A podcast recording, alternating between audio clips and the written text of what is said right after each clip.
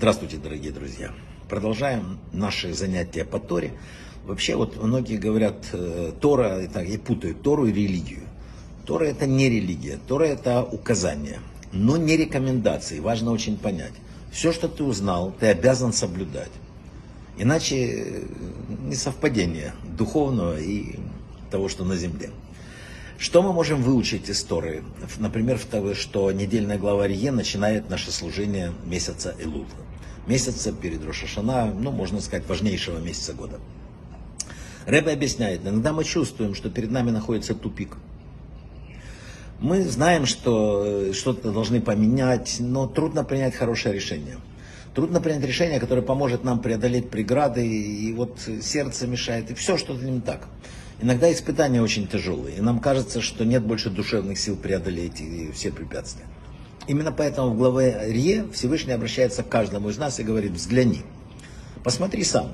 Всевышний даст тебе огромные силы. Он дает тебе их сегодня, о которых ты даже не знаешь, чтобы ты мог выполнить свою работу самым лучшим образом. Взгляни. Небо не ставит, написано перед нами препятствия, которые мы не в состоянии преодолеть. Иногда человеку кажется, что главное, например, это улучшить свое материальное благосостояние, и тогда все станет на места. И он молится об этом. В этом нет ничего написано абсолютно плохого. Но при этом необходимо понимать, что, например, Тиферет Цион говорил, что чем выше материальное благополучие человека, тем значительнее грозящая ему духовная опасность. Нам это трудно понять, скажет, дайте я пострадаю. Да? Но на самом деле сам Шлома, самый мудрый человек на земле, учил нас молиться следующим образом. Не давай мне богатства, дабы я не отрекся от Бога. Он был умный. Богатство отдаляет человека от Бога, так как что? Первое, он начинает думать, что может легко обойтись без Бога. Второе, это вовлекается в погоню за открывающиеся перед ними материальными э, новыми удовольствиями, доступными уже теперь.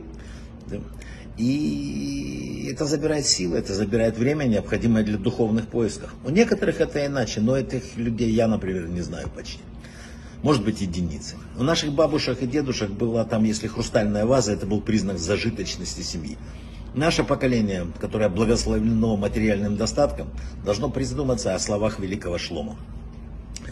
Мудрецы говорят, тот, у кого есть все же деньги, и считается он более-менее богатым человеком. Ну, почему более-менее? Потому что это понятие растяжимое. Должен с уважением относиться к той своей социальной ответственности, которая возникает у него в связи с каким-то материальным благополучием. Получается, что высшая цель состоит в том, чтобы с течением дней жизни наша вера в Создателя все-таки укреплялась не только слухом, но и зрением. Возвращаемся опять к видишь, да? Так человек, пытаясь что-то объяснить собеседнику, иногда говорит, ты видишь, что я имею в виду? Это выражение не означает буквально видеть глазами.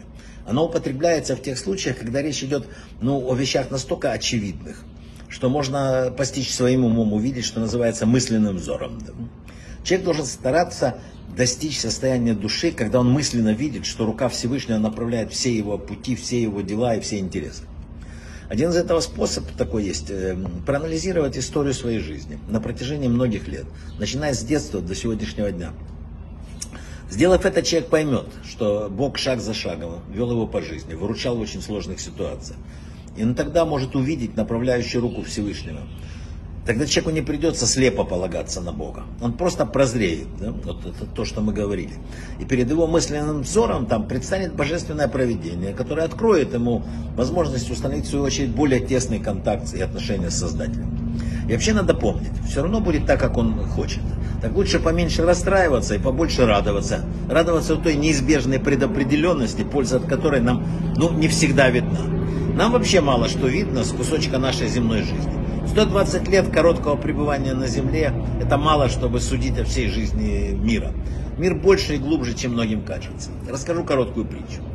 У дороги стояло засохшее дерево. Однажды ночью мимо него проходил вор, и он сильно испугался, потому что увидел, там ему показалось, что стоит полицейский.